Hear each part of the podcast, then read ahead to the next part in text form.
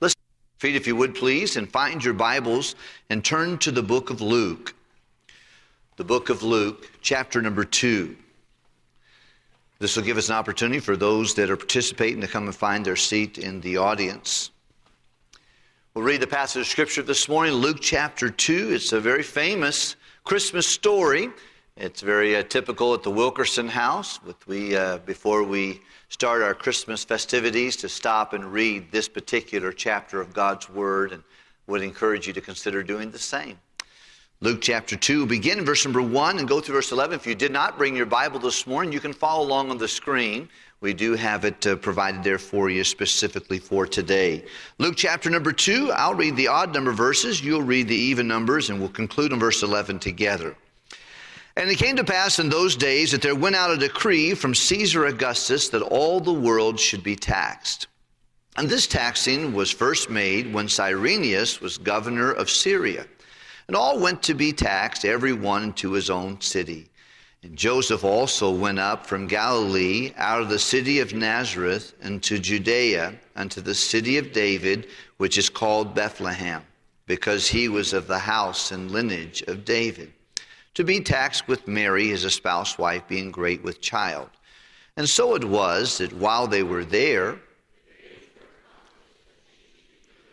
And she brought forth her firstborn son, and wrapped him in swaddling clothes, and laid him in a manger, because there was no room for them in the inn. And there were in the same country shepherds abiding in the field. And lo, the angel of the Lord came upon them, and the glory of the Lord shone round about them, and they were sore afraid. And the angel said unto them, Fear not. For behold, I bring you good tidings of great joy. Together on verse 11, everyone. For unto you is born this day in the city of David.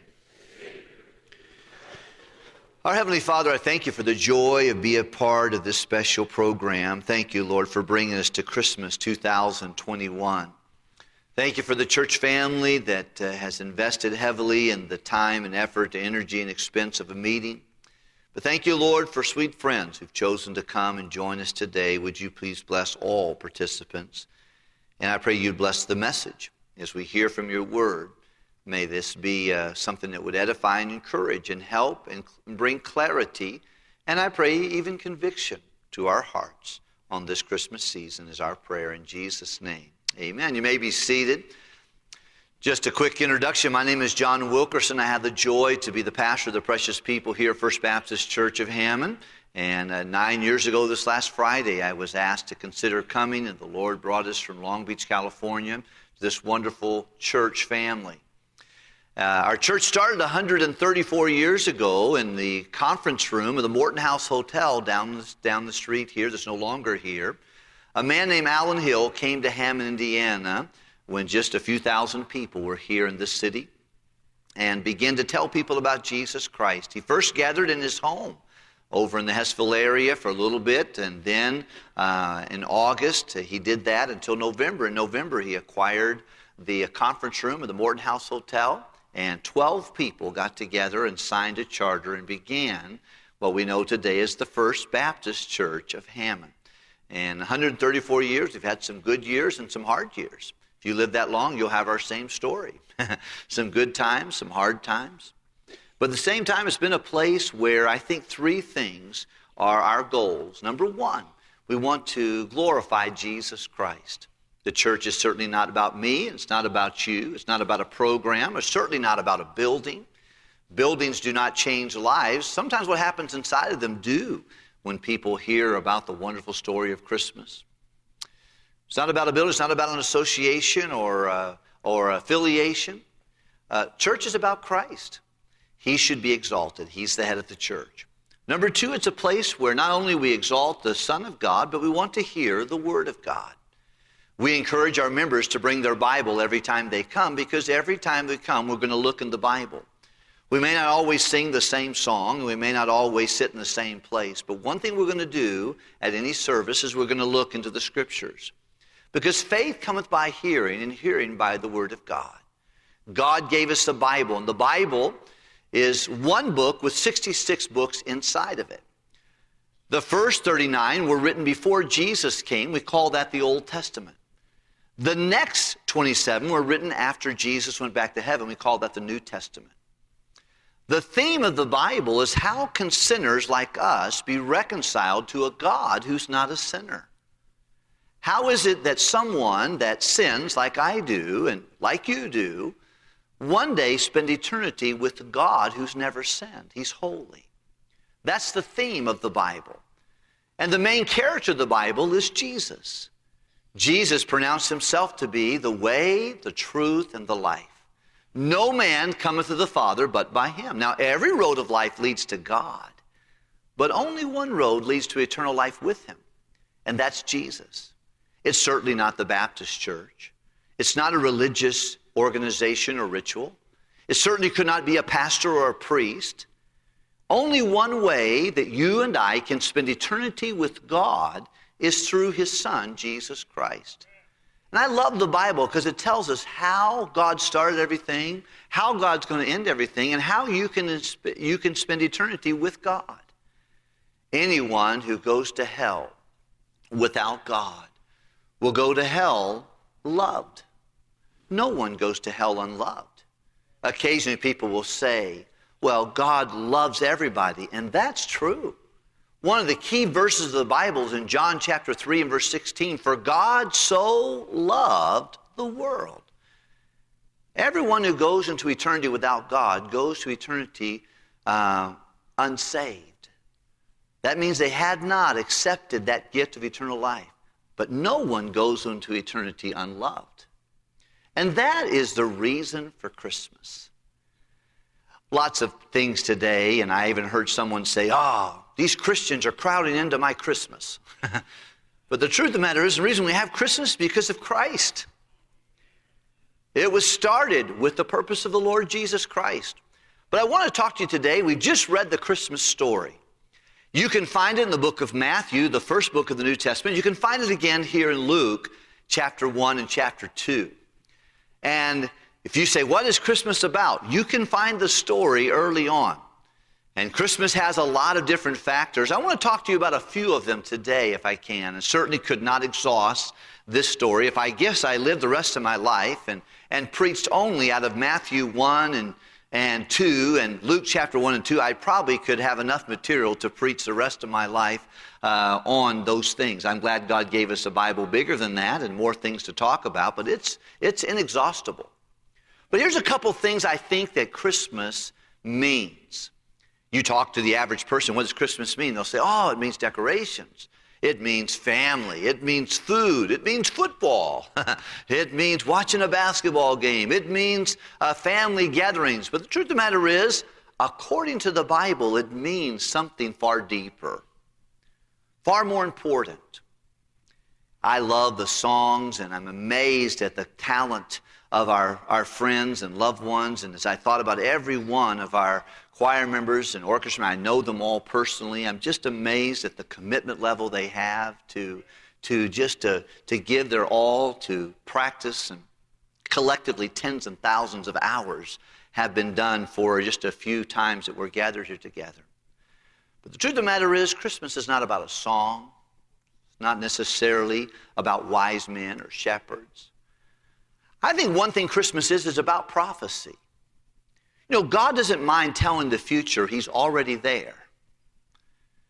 God knows better what's going to happen tomorrow than you and I can remember what happens five minutes ago. See, one thing we know about the God of the Bible is that He has foreknowledge. He knows what's going to happen in the future. And 500 years before Jesus was born in Bethlehem, God put it in print. In Micah chapter 5 and verse number 2, 500 years, he said, here's where he's going to be born. And he moved heaven and earth to get one little couple, Joseph and Mary, to that location right on time. He used a very heathen king and his decree of Caesar Augustus to get everyone taxed. And to do that, to register in the Roman Empire, you needed to be in your hometown. I like what Galatians says when the fullness of time was come, God sent forth his son. What is Christmas? It's about prophecy. But you know, it goes farther back than that. In the book of Genesis, when the first man, Adam and Eve, sinned the Garden of Eden, and when they sinned, the Bible tells us that they were confronted in the Garden of Eden. They had sinned against God. They had eaten the forbidden fruit, the one tree. They could have anything else, but they ate of that, rebelled against God's order. And God gave them a curse. And He gave a curse to the man, and He gave a curse to the woman. We still live with that curse. Different things that happen to us every day are a result of sin's penalty. The problem there. But to the serpent, the snake, Satan, he said this it would be the seed of a woman that would bruise your head. In the first pages of the Bible, God prophesied it wouldn't be the seed of a man, it would be the seed of a woman. It would be a virgin. In Isaiah chapter 7 and verse number 14, he said, The Lord himself shall give you a sign that a virgin would conceive and bring forth a son, and you'll call his name Emmanuel, which means God with us. In Isaiah chapter 9 and verse number 6, the Bible says, For unto us a child is born, unto us a son is given. And his name shall be called Wonderful, Counselor, the Mighty God, the Everlasting Father, the Prince of Peace. What is Christmas? Christmas is prophecy fulfilled. Hundreds and hundreds of prophecies in the Old Testament were fulfilled at the first coming of Jesus Christ. Maybe you knew this, but if you don't know this, there's going to be a second coming of Jesus Christ. He's going to come again. And there are many prophecies in the Bible that tell us that he's going to come again. As a matter of fact, in the same place that he said, I'm the way, the truth, and the life, no man cometh to the Father but by me, in John chapter 14, he said this I go to prepare a place for you. And if I go to prepare a place for you, I will come again and receive you into myself, that where I am, there you may be also. And he's coming again. What's Christmas? Christmas, when he came the first time, he came as a baby. Nothing more vulnerable than a baby. He, the God of heaven, became flesh and dwelt among us. The one who made everything that is, that made wood, worked with wood. The man, the one who made the wood of a manger, was laid in a manger. The one who made the animals, there were more animals around his birth than probably people. Yet he became vulnerable. But when he came, and, and people said of him, and it was said in the scriptures, that when he came, he would be a lamb of God to take away the sins of the world. But when he comes again, he will be a lion.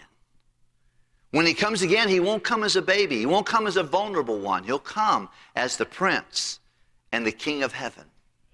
So, what's Christmas? Christmas is prophecy. Christmas also poses a problem. See, why is there Christmas? The reason we have a Christmas is because we have sin. The problem is sin. Whenever Joseph heard from the angel, when, he's, when he comes, take and marry, go ahead and marry Mary, even though you cannot be intimate with her until after the baby's born. And she is going to be a virgin. It's a miraculous thing. You say, Pastor, what's the big deal about the virgin birth? The big deal about the virgin birth is that the Bible tells us when Adam, as wherefore is by one man, Adam, when he sinned, so then death passed upon all men for all sin. So all of us have something in common.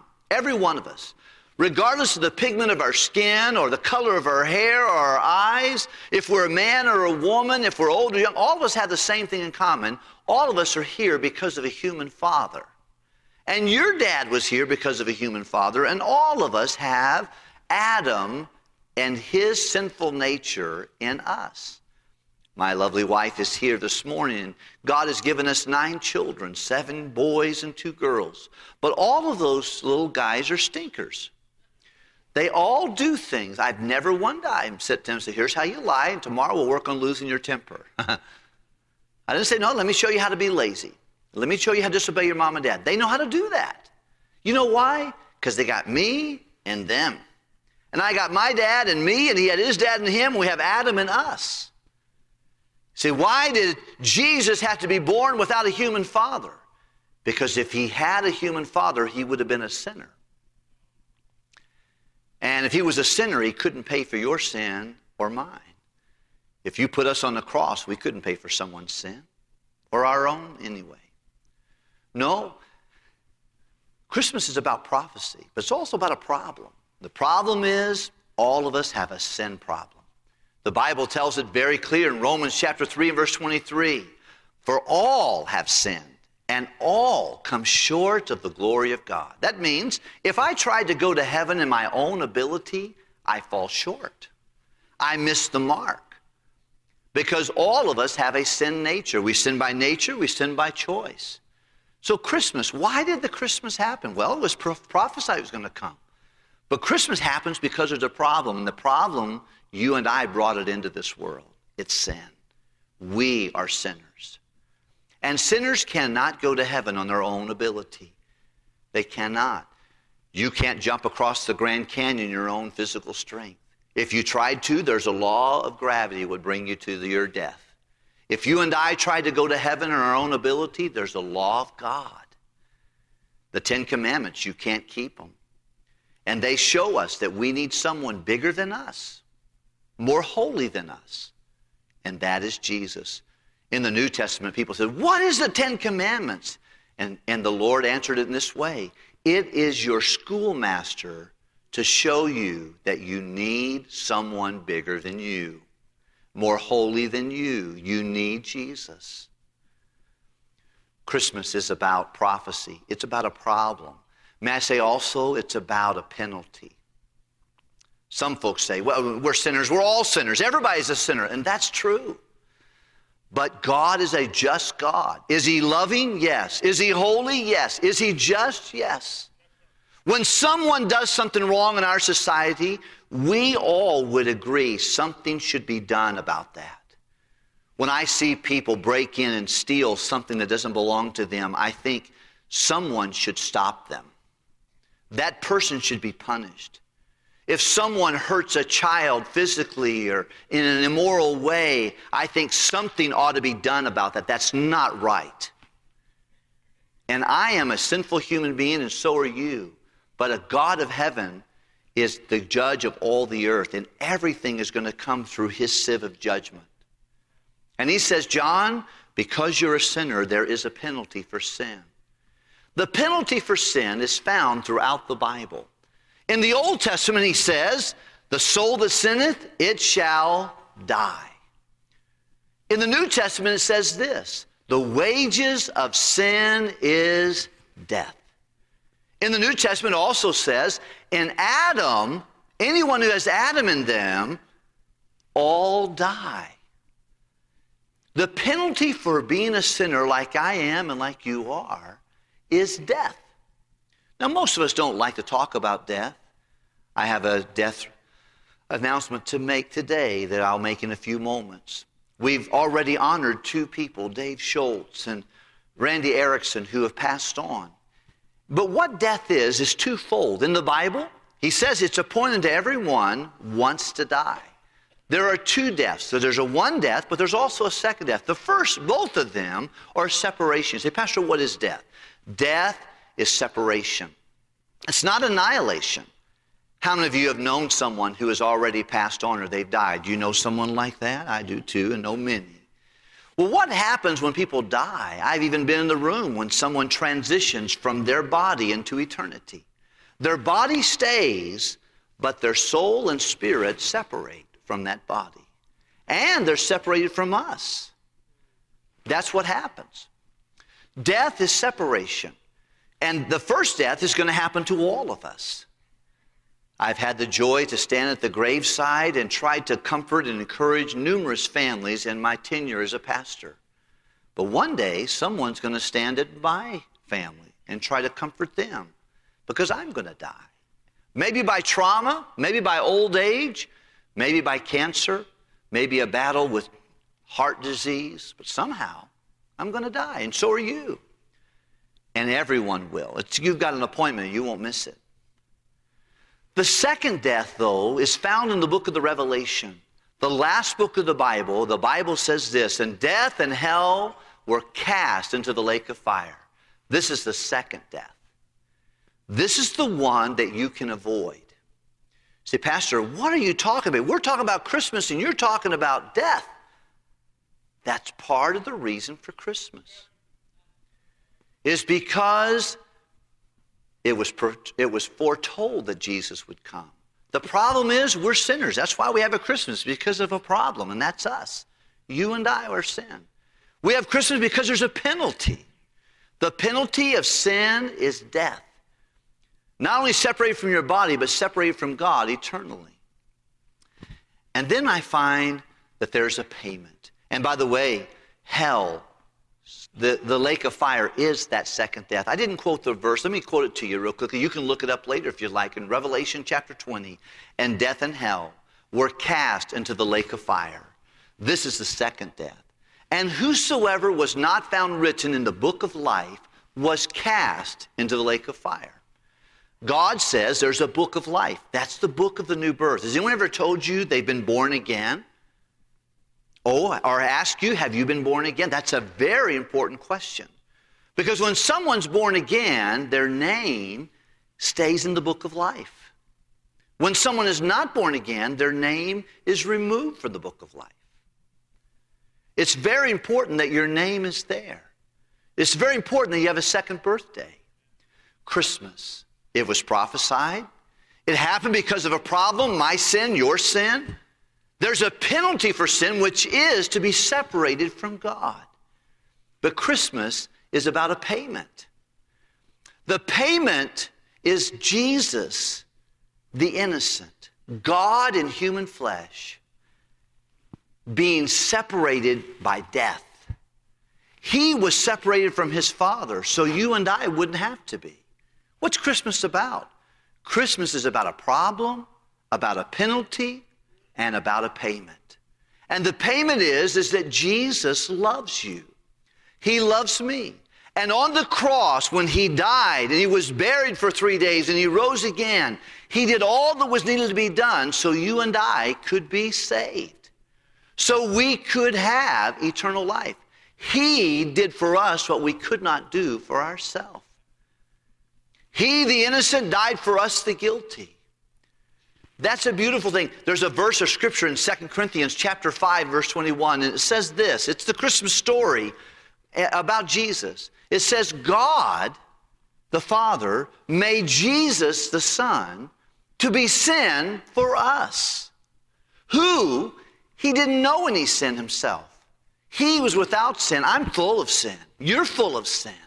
Every day we think things, we say things, we do things that are wrong.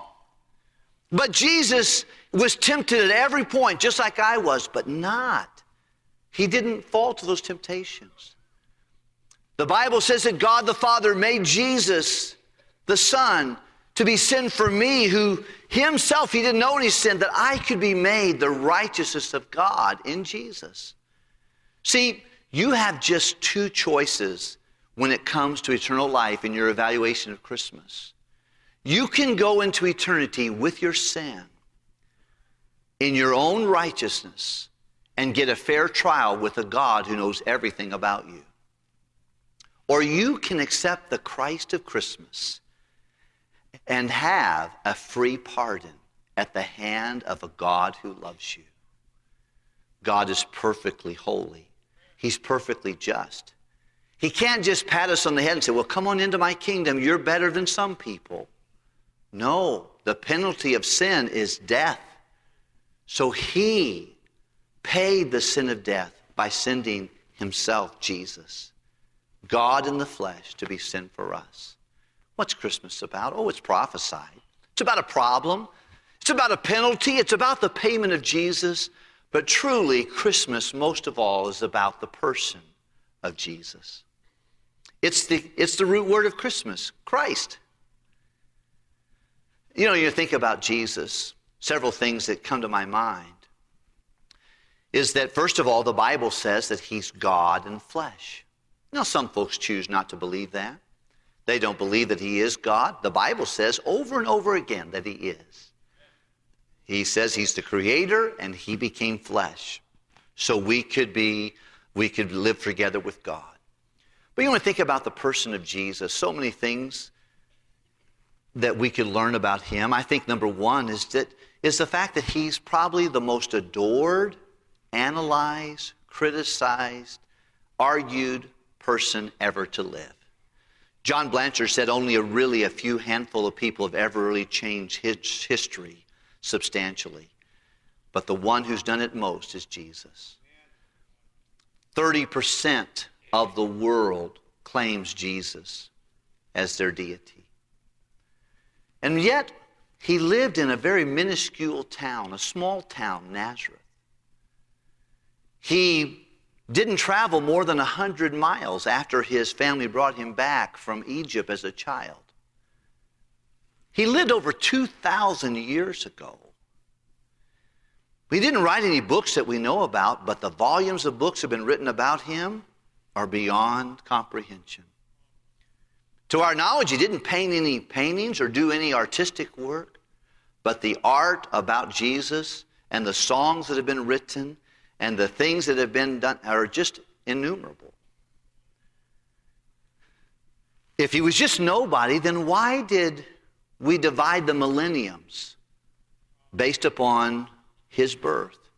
When he came to the earth, we have 4,000 years before Christ, BC, and these last 2,000 years, AD, in the year of our Lord.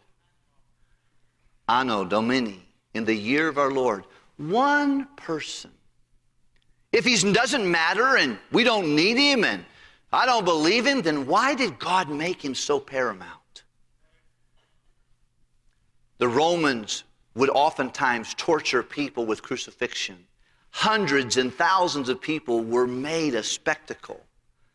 Whenever they committed a crime, they would make sure that everyone saw this is what's going to happen to you. It wasn't just a one time event, it happened a lot of times, but only one person we know specifically. Why? Why would God put a cross suspended and suspend a man between heaven and earth? And now the world would know about him. You know why? Because he's the reason for Christmas. He's Christ. He's the reason for Christmas. Christmas is prophesied. It comes because of a problem. And yes, there's a penalty, but Jesus made the payment. In this room, I do not know everyone here this morning, but I do know this. Everyone here, a hundred years from today, all that's going to matter is where you live. In heaven with God, or in hell or the lake of fire without Him. That's what's going to matter. Listen, friend, I can't, I can't get you saved. You might remember I spoke about this just a minute ago because there are two deaths a physical death that separates the body and soul, and a spiritual death that separates you from God forever. That's why Jesus said, You must, it's not an option to be considered, you must be born again. You must have a second birthday. What is salvation? What is the Christmas meaning? It is a time and a place in a person's life that they believe and received the gift of eternal life. It's a miracle of the moment. See, Bible math is this if you're only born once, you're going to have to die twice. Physically separated from your body and your loved ones, and eternally separated from a God who didn't want it that way. But if you're born twice, your first birth puts you into your human family. Your second birth puts you in God's family. And the Bible says if someone is not born again, they can in no wise enter the kingdom of heaven. You cannot have eternal life without being born again. Say, let me, Pastor, how could I be born again? Now, I remember when someone asked me that question. They said, John, do you know for sure when life is over you'd go to heaven? And I didn't know. I wasn't sure. Now, I had heard a lot of preaching and teaching in Sunday school growing up. I had, I had been exposed to great songs and Christmas programs like you have, but I did not know for sure when life was over I'd go to heaven. And someone asked me that hard question. But then they began to tell me how I could accept the Christ of Christmas. And that day, they explained to me three things. Number one, that I was a sinner. sin is my problem. Number two, because of my sin, I could not go to heaven on my own. I was destined to be separated from God eternally because there was a penalty. The wages of sin is death. Then they explained to me from the Bible, like I've explained to you today, that Jesus died so I could live. Jesus was separated from his Father so I wouldn't have to be separated from him.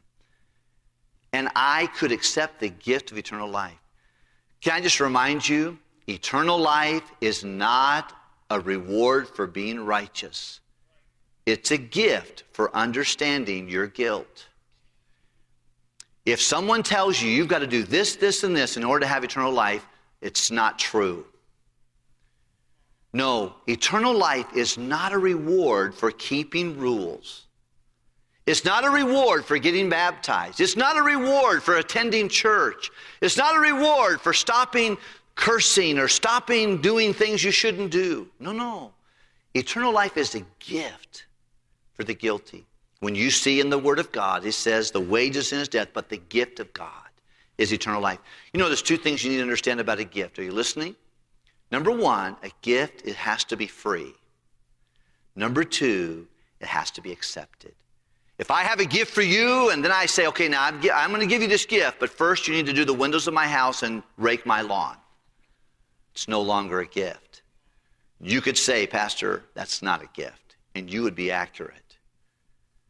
And God gives us eternal life. It's a gift. It's not something you reciprocate. You give to Him and then He gives to you. No. It's a gift. It was purchased. All that was done to have eternal life is purchased by Jesus. You can't add an iota to it. It has to be free. Number two, it has to be accepted. There has to be a time and a place when you personally accept it. It doesn't have to be a church, but it could be. Matter of fact, if you're here today and you're not sure you've accepted the gift, the best place for you to do it is at church. But you don't have to be at church.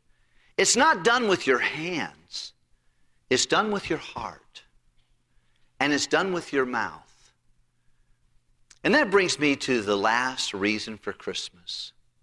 Oh, it was a prophecy that was fulfilled. It's Christmas happened because of a problem, sin. Because of a penalty, death.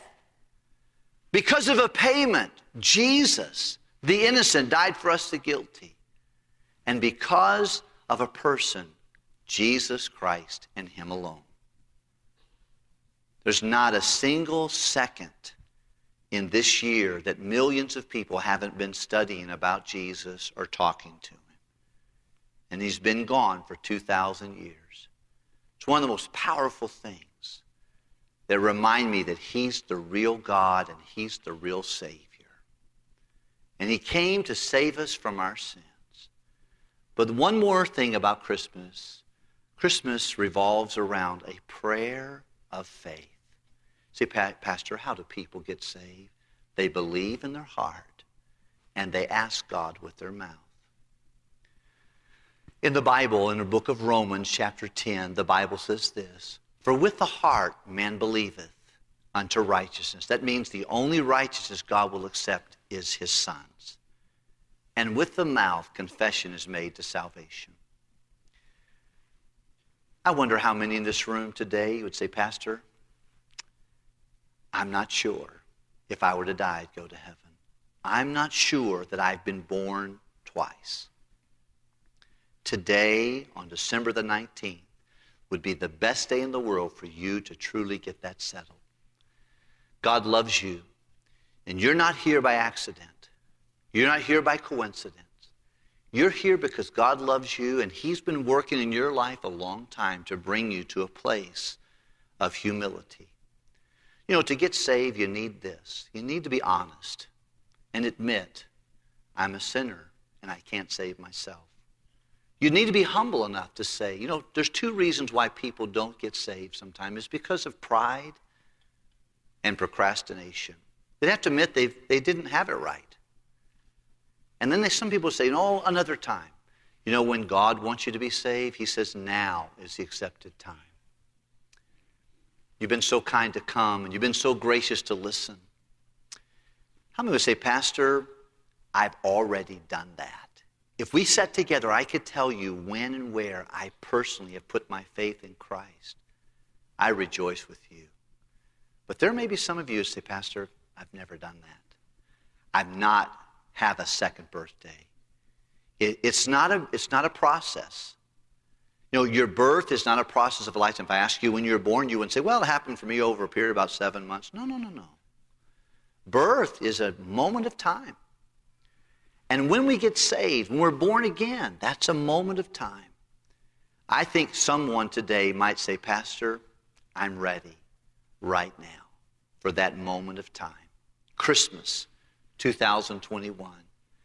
I do believe and I want to receive the gift of eternal life. I want to pray that prayer of faith.